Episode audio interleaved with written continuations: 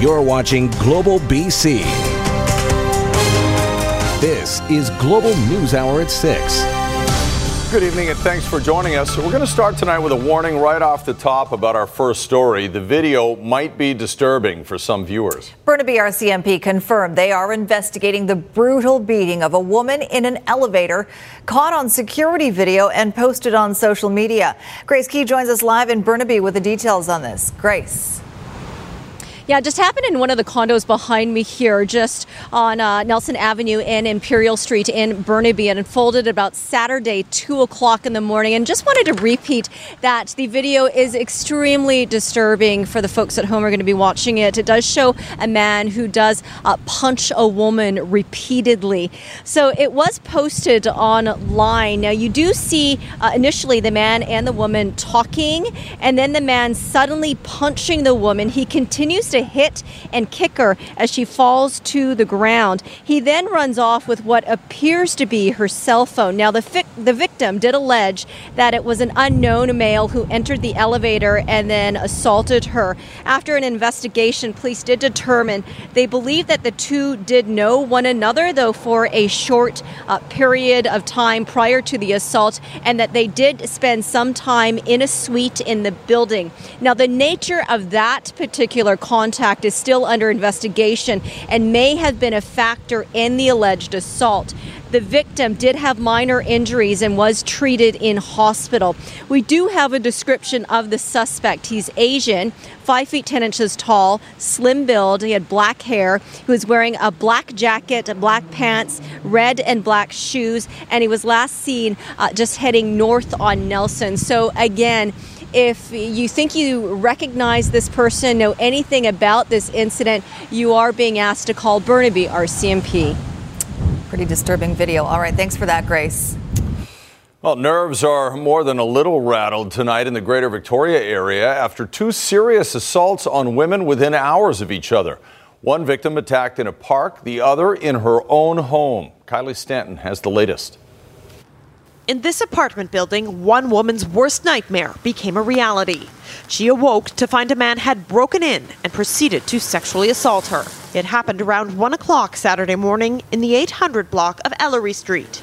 The woman was able to get away, suffering non life threatening injuries. Police were called to investigate, leaving this note to warn others in the building's elevator. Definitely, that is scary. But at roughly the same time in nearby Saanich, a second assault, this time in Rudd Park, where the victim was accosted but able to scare the suspect off. It's definitely disturbing. Um, not something that I, I want to hear going on around here. Um, hopefully, they can get to the bottom of uh, what happened and uh, figure out who was doing it. Neither the Saanich or Victoria police departments were willing to comment on camera today, but Saanich PD did say its patrol division is actively investigating its file, the Rudd Park incident. And although Although officers are aware of what happened in Esquimalt, at this point they say there is no connection. Still, the public is being asked to remain aware of their surroundings and stay safe. Definitely follow your gut. I know for me that's really important. I'm very aware of who's around me all the time. Um, feel free to look people in the eye and give a give a nod or a smile, that really disarms a lot of people and lets um, perpetrators, if they are out there watching you, know that you are actually keeping a close eye. Designed with your security in mind. Personal safety apps like Protect go a step further, a communication system that can alert friends and family if help is needed. It even has an SOS button in case of emergency. Open the app by swiping up, and there's a big help button, and you'd be amazed how many people actually glance down and look at it and kind of give you a little bit of a look. You know, nobody's going to mess with you if you actually arm yourself with the proper tools. Police are still investigating both incidents. Anyone with information is being asked to come forward. Well, while the Massey tunnel replacement is now officially stalled, it is still full steam ahead for the new Pattullo Bridge. Our Keith Baldrey broke the details about the Massey project last night. Joins us now from Victoria with a look at the politics two projects, Keith. And it looks like people who want a new Massey tunnel, uh, Massey crossing rather, just didn't vote the right way. well, you know, it fits the long running theme of blacktop politics in BC. A series, a succession of various governments of all political stripes have shown a penchant for building bridges and, and trains and uh, uh, railways and, uh, and, tunnels and such in ridings and areas in which their voters actually reside. Uh, NDP is not the first government to do that. And to emphasize that, I want to show you some electoral electoral maps uh, that explains uh, the point here. First of all, take a look at this. The Massey Tunnel uh, uh right now is located in an uh, area surrounded by liberal red ridings. There's Richmond and Delta South. So the, the, very much the Liberals were interested in building that riding, that, that project, because it was in an area that they secured electorally. Now flip it over to the Pattullo Bridge, and we're going to see the exact same situation in reverse. The Pattullo Bridge right now, of course, ground zero for NDP electoral strength, surrounded by orange ridings. Those are all NDP ridings. Really, that was the key for the NDP winning the election. Sophie was running the table in the suburbs, suburbs very much uh, because the Pattullo Bridge very much one of their top priorities. That's why the Pattullo Bridge is going first, and that's why I think you're seeing a big delay in answering the question of what to replace the Massey Tunnel with. It's a blacktop politics. We've seen it for decades, and we're seeing it on display now.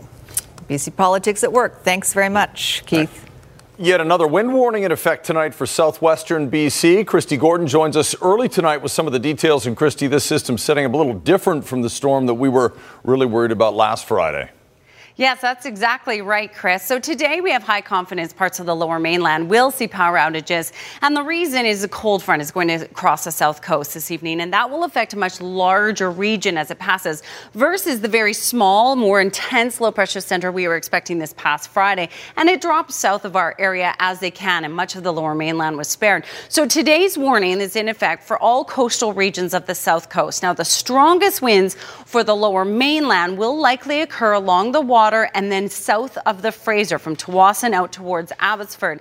Now, in general, the lower mainland, we're expecting gusts to about 70 kilometers an hour, but more exposed regions have the potential of seeing even stronger gusts, and this will likely occur between about 5 and 10 p.m. So, starting now through to 10 tonight. All right. Uh, we've all been warned. Thanks very much, Christine. We'll check in a little bit later on as well.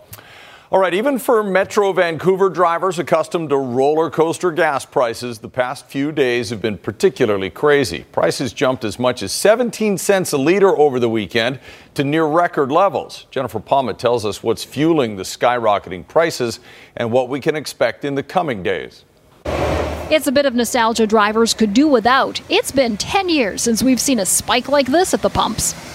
It was 128.9 then yesterday it was 143, 137. It's a forever thing, guys. Yeah? Got to get used to it. It's crazy. I, I, don't know. They said that it'll only be for a few days, though. So, why the 17 cent a liter price jump? Turns out it was two things bad weather in the Pacific Northwest, making it hard to move fuel to market, and a longer than expected shutdown of the Olympic pipeline. It was to go through some maintenance on uh, uh, Tuesday to Wednesday. They discovered a far bigger problem and, of course, shut the entire system down. This is not a speculation move. This is a physical move. Traders are short of gasoline, and that's why prices uh, shot up an average of 17 cents a liter on the wholesale side since Thursday.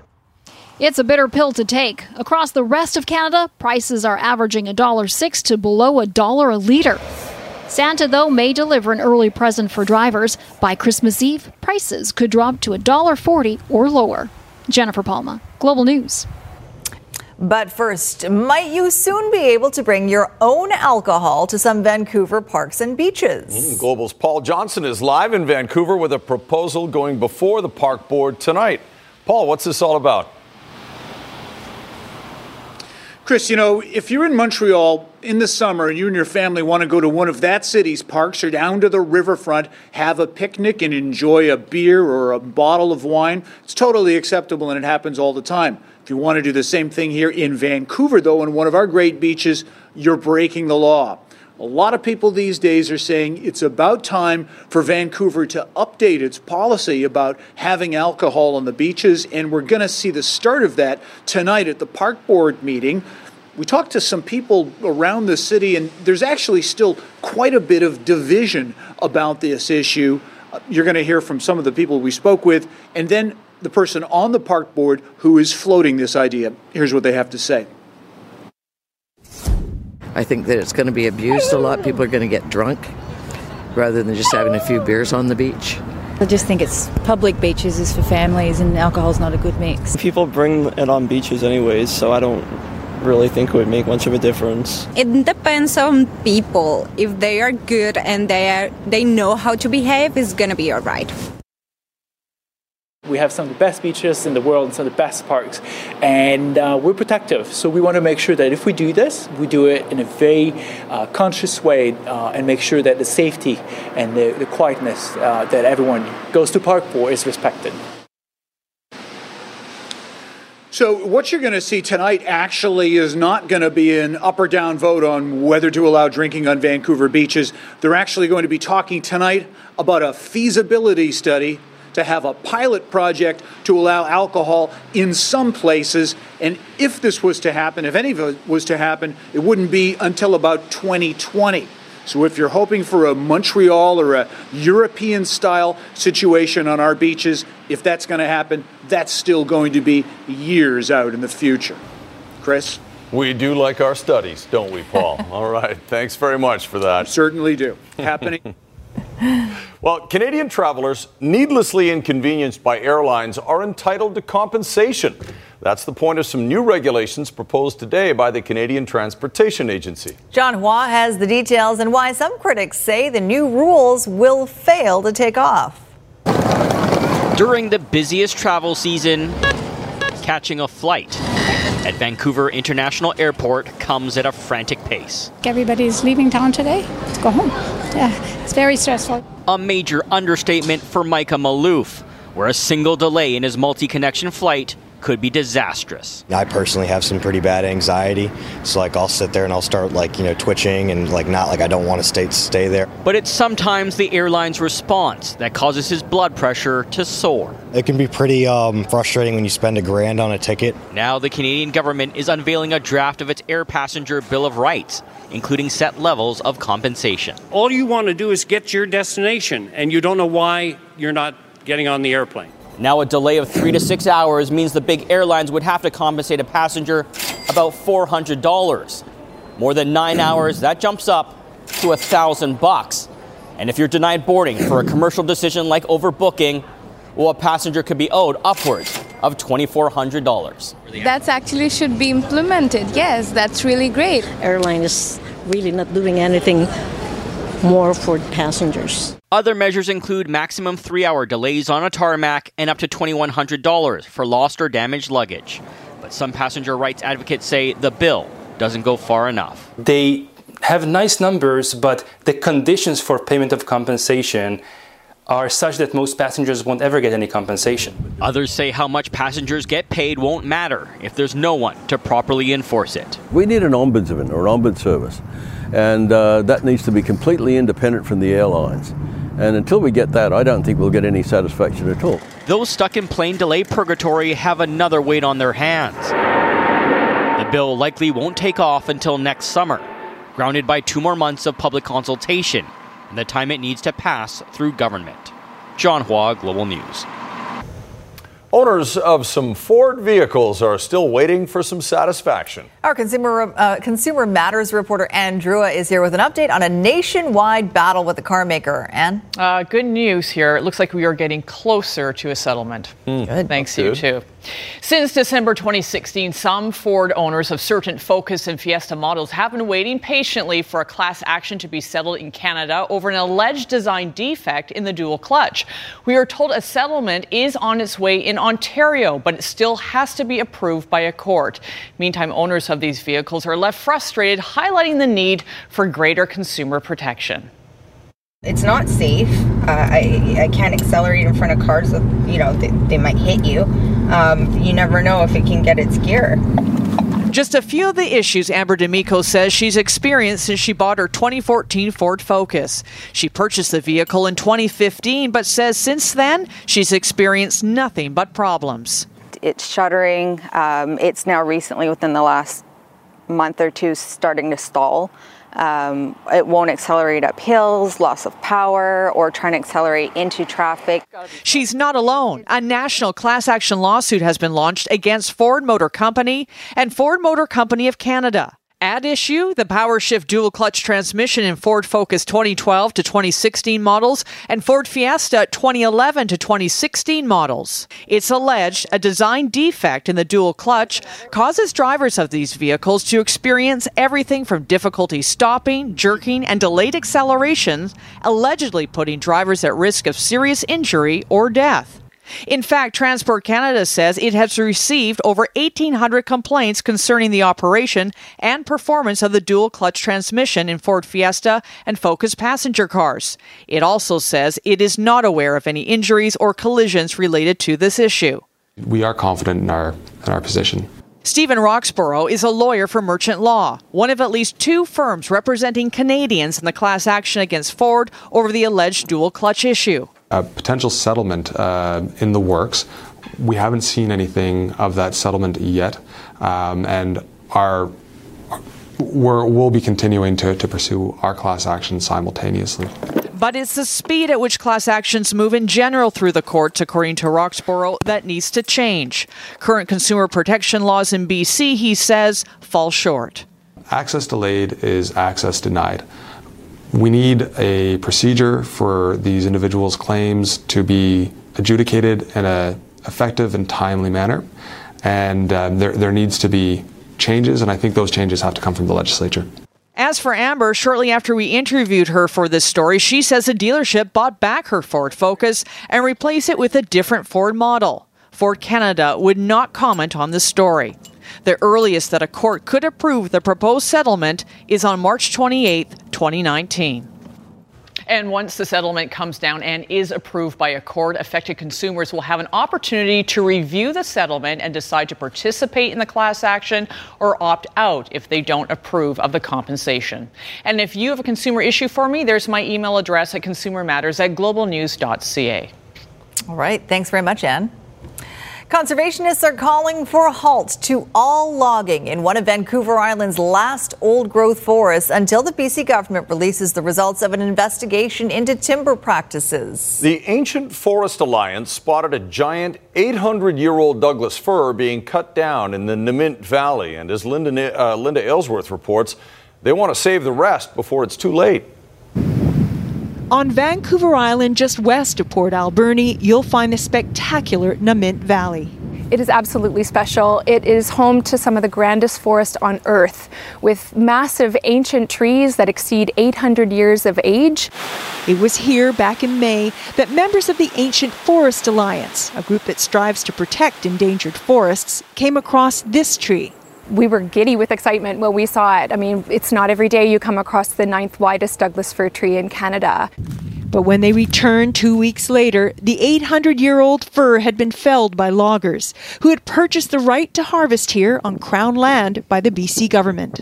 We became highly concerned that the BC uh, government, uh, its own logging agency, BC Timber Sales, was not adhering to the Vancouver Island Land Use Plan and its own policy for the retention of big trees.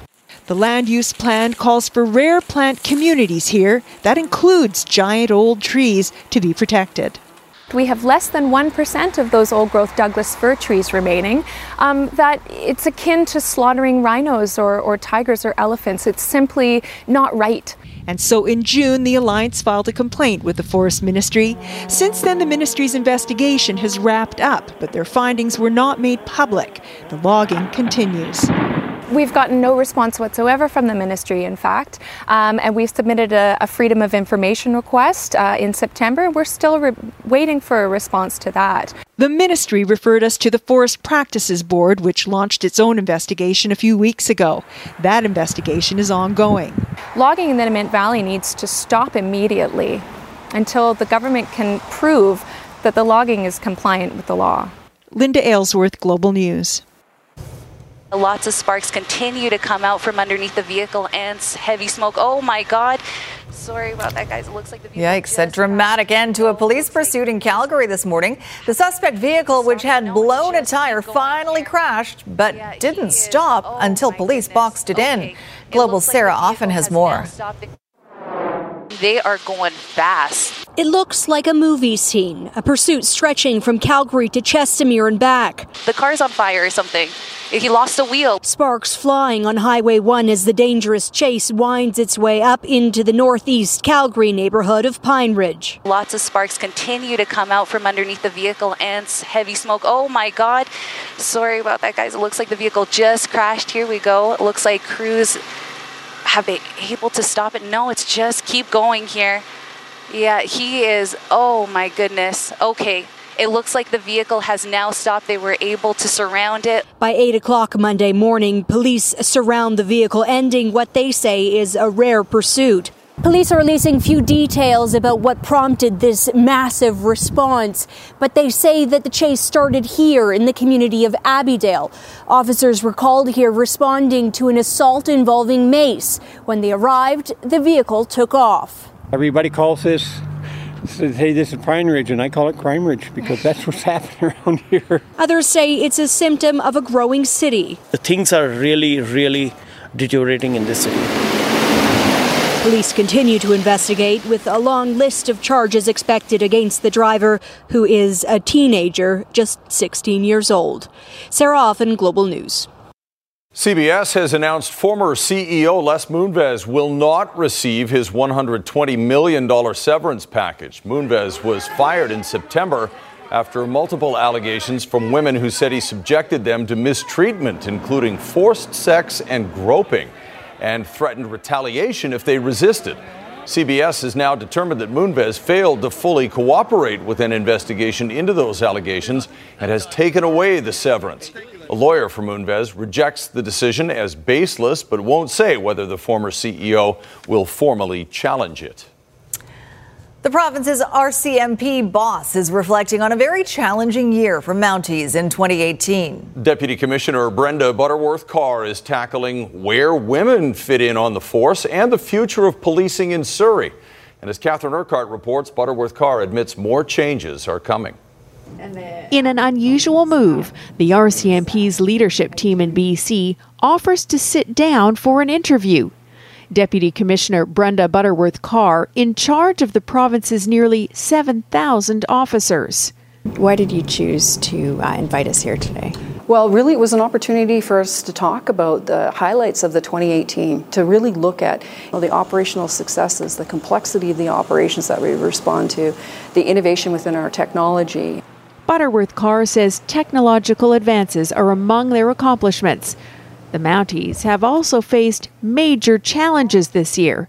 An inquest into the suicide of Sergeant Pierre Lemaitre found he was traumatized after being forced to lie about the tasering death of Robert Dziekanski. Do you think, though, that Pierre Lemaitre was betrayed by the RCMP? I'm not in a position to respond to that. That inquest raised questions about the lack of mental health assessments and assistance for employees. I think that there's certainly room, as I was mentioning, where we're going to continue to improve. I think that's an area where we really need to invest in and continue investing in. There is a lot of challenges that the RCMP is facing, um, you know, operationally, administratively, internally, uh, perhaps. But, you know, we, all three of us travel the province um, on a regular basis, and we're in town halls, we're in detachments, we're talking to our members a lot. And we see a lot of positivity out there. The team clearly aware that a progressive culture is necessary.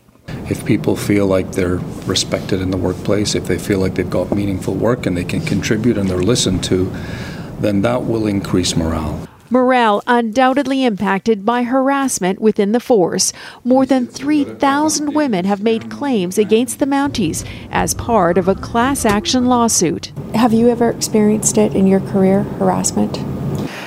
I've certainly worked with uh, challenging um, individuals um, earlier on in my career.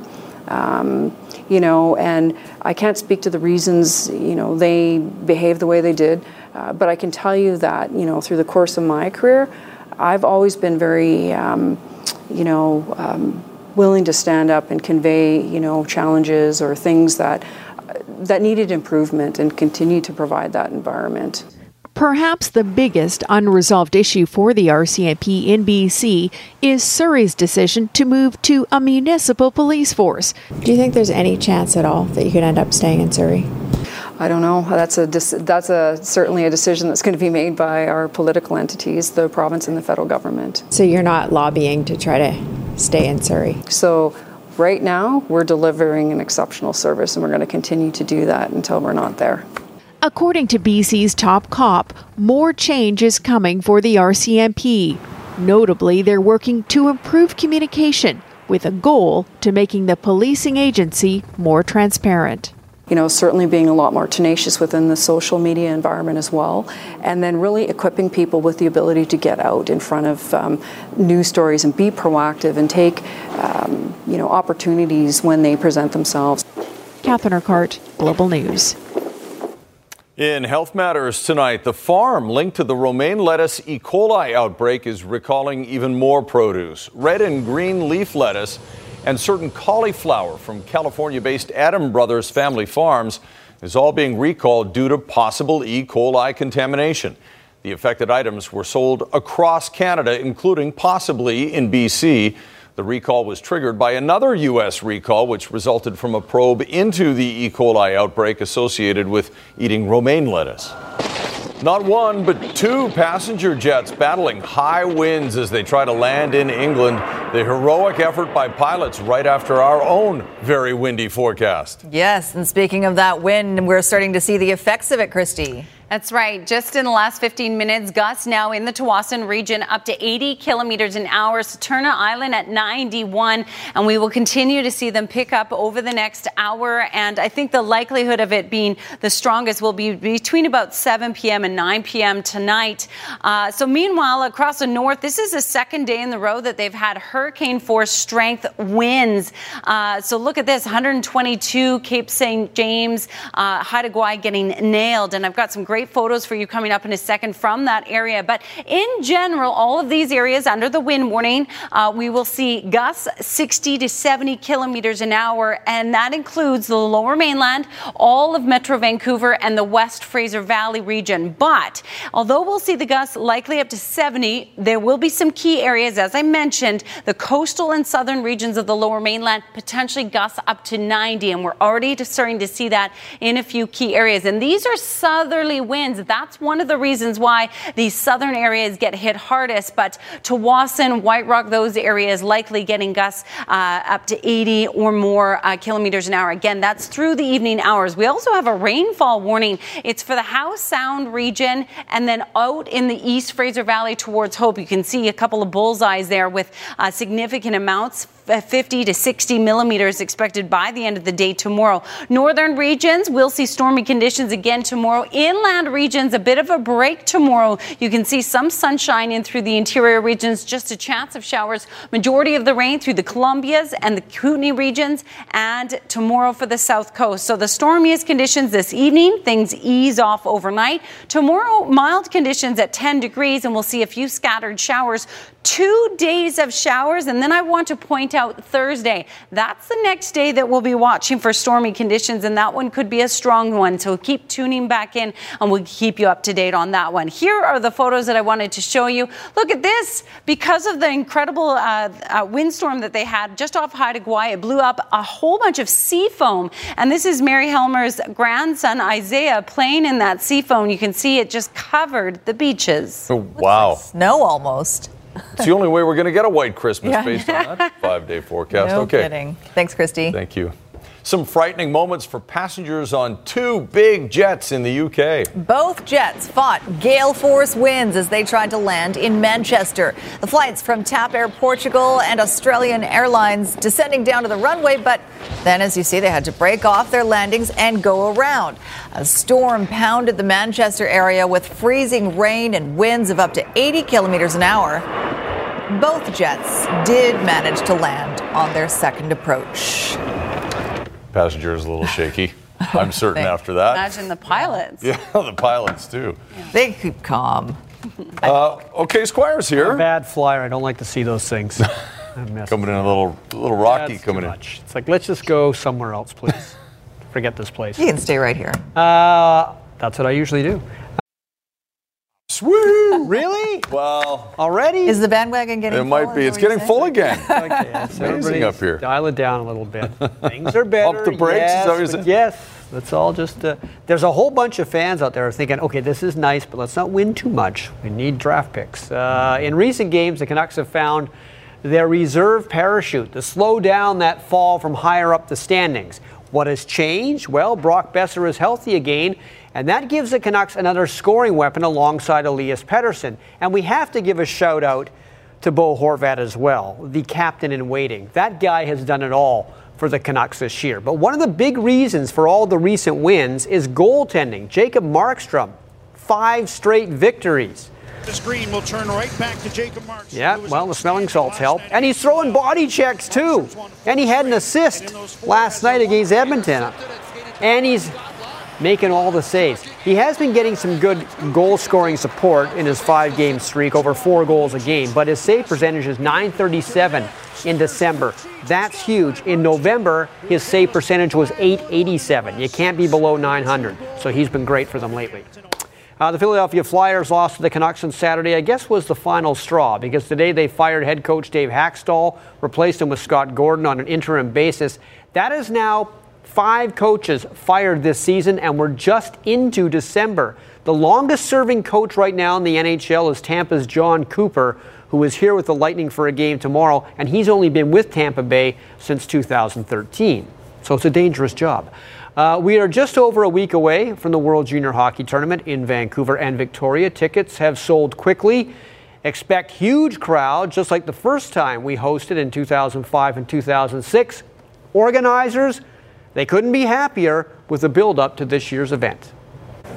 What excites you about having this in the city? Well, I mean, it's just such a magical tournament. Uh, you know, I try to watch it every year if I can. It's a big part of the holidays, and then to have it right here in Vancouver and Victoria is uh, is great. And I think a lot of people are going to enjoy it. So I'm really looking forward to it. This time of the year, it's a given. Watching Canada go for gold at the World Juniors and overeating during the holiday season. Come Boxing Day, it seems everybody has an appetite for hockey, and the World Junior Tournament serves it up like no other. The, the buzz in the city, the, the you know the pretty well it's completely sold out. Being being able to have it back here again, and and uh, the remembering how great of an event it was the last go around, and and um, hoping that we can have the same kind of an ending that we had last time. Watching Canada win on home ice never gets old. This was the scene 13 years ago in Vancouver when Canada won back-to-back golds. The same can also be said for seeing some of the world's top young prospects up close. And for Canuck fans, all focus will be on Quinn and Jack Hughes. Here comes Jack Hughes, winds it fire, scores! Uh, there's a number of games on the island. There's a number of games throughout the interior. Um, you know, we have uh, two big games in Langley with uh, Finland playing Denmark on Wednesday with Kakko, who's the second-rated player in the draft, and then, then the big game on Saturday with Team USA with uh, the Hughes brothers. That uh, you know, one's a Canuck and uh, the other one would like to be a Canuck, and uh, but uh, it's the only USA game here until the medal round. So it, it, there's lots of opportunity for people to see that, even if they haven't gotten tickets yet. The Team Canada logo could also be a dollar symbol because hosting this tournament translates into big bucks for Hockey Canada and the host city. The great thing is it's money coming from outside of the city into the city, so that's a huge thing for us. Uh, $80 million last time around, hoping to exceed it this time. Uh, but plus, it's for something people really enjoy, so that is like a win win situation, and uh, it couldn't be happier to. We want more of those types of events here in the city. The World Junior Hockey Championship kicks off on Boxing Day. Jay Janower, Global Sports. Okay, too many penalties was the main reason the Seahawks lost to San Francisco in overtime yesterday, but it might not have gone to overtime had kicker Sebastian Janikowski made a convert on Seattle's first touchdown and tried harder to make a tackle on Richie James's kick return touchdown, which came right after Janikowski missed that extra point. Four yard line and a big return for James. He has Janikowski to beat. Beating Janikowski, that was easy because the Seahawks kicker was more interested in the safety of the sidelines than even attempting a tackle. Now, being the last line of defense is a nightmare scenario for most kickers, but Janikowski isn't like your normal kicker. He's 260 pounds. That's 75 pounds heavier than the guy he didn't want to touch. You know, what, the first thing that, that, the kicker has to do is get the guy to turn back into the field. He got that done, but uh, you know, just anything. We will take anything because it wound up being a touchdown. We could do more, and so he feels bad about that. I'm sure he does. Yeah. The uh, MLS is changing its uh, playoff system so they don't have to have the championship final in December when pretty much everyone is watching other sports and forgotten about it. Having the MLS final in early December is kind of like having your office Christmas party in March. Instead of a home and home series, all playoffs will now be one game, hosted by the team with the most points in the regular season. So next year's final will be November 10th. This year's was December 8th. One other change the highest team in each conference will get a first round bye, and that means seven teams from each conference will make the playoffs instead of six. Uh, Champions League knockout round matchups. These are home and home series, a total goal series. Manchester City gets Schalke 04. Manchester United gets a tough draw. Tottenham against Dortmund. Bayern Munich, maybe, maybe mm-hmm. Alphonso Davies might be in one of those games. Um, Madrid and Juventus, Porto, Roma, Ajax, and Real Madrid and Barcelona and Lyon. There you go. Here's today's snow report. Whistler Blackcomb, 20 centimeters of new snow, a base of 195. Grouse, a base of 111. 120 Cypress. Sasquatch opening date still to be determined. Revelstoke, a base of 159 centimeters. 125 Fernie. Manning Park at 90. And Whitewater, 144. Big White, a base of 109. 130 at Silver Star. 110 Sun Peaks. Also, lots of fresh snow has fallen there over the weekend. Kicking Horse a base of 127, Mount Washington 77, and Powder King 145 centimeters. A Halifax photographer who captured an iconic winter scene in one of the most popular Canadian photos of the year is now paying it forward. As Alexa McLean reports, he's using that picture to help feed others during the holidays. It's a photo that's warmed the hearts of Canadians across the country, and for good reason. It doesn't surprise me at all. It, it's an iconic photograph. It contains all sorts of elements like hockey in Canada and what it is to be Nova Scotian and Peggy's Cove. It's a beautiful shot. Peggy's Cove has always been quintessential Canadian, but add a little hockey into the mix, and the fanfare has gone to another level. I kind of had an idea it would be an appealing photo for people out here on the East Coast, but just not the, the level it's reached. No, no idea. But then dozens of people in Dartmouth showed up to purchase the print. The money would go to the provincial food bank hub, Feed Nova Scotia. It's it's certainly the season for it, but it, it's just really nice feeling to be able to give back a bit. Well, people love to support Feed Nova Scotia. It's a wonderful cause, feeding Nova Scotians across the province. Roughly 150 prints were up for grabs at 20 $20 a piece.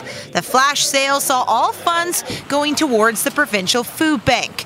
But it's the emotional impact this photo has had that's really taken photographer Adam Cornick by surprise. Some of the responses I've had, I've I even had a, a gentleman get in touch telling me that. Uh, he's been at his father's uh, bedside. He's very sick, and he's been showing him this uh, image, you know, to keep his spirits up. And and so you know, to get a response like that uh, from a stranger, someone who I've never met before, and and uh, it stirs something inside him like that, you realise it's a powerful medium. A powerful image, helping to not only feed people's bodies and soul, but creating a lasting legacy of what it means to be Canadian. Alexa McLean, Global News, Dartmouth. That's a great photo. So good. I just noticed something. Mm-hmm. What's up? Look on the screen. Is there something wrong? With us, us? right now? Oh, you're the tallest person? Oh. Let's just notice that. That's very wrong. unusual. Very. Also, very hopeful, but very Yeah, unusual. I've had that dream actually. It is pretty good up here, I gotta admit. uh, windy. Yeah, so uh, gusts still coastal regions, southern regions of the lower mainland, potentially up to 90, likely between about 70, 75 kilometers an hour, but nonetheless, uh, power outage potential all across the region. Tomorrow, much lighter, just a few showers and 10 degrees, not so bad. You thought you didn't need the tether string on your blow up reindeer, but you do. Oh, look at the wind Get there. home quickly, Chris. I'm going. Have a good evening, everyone.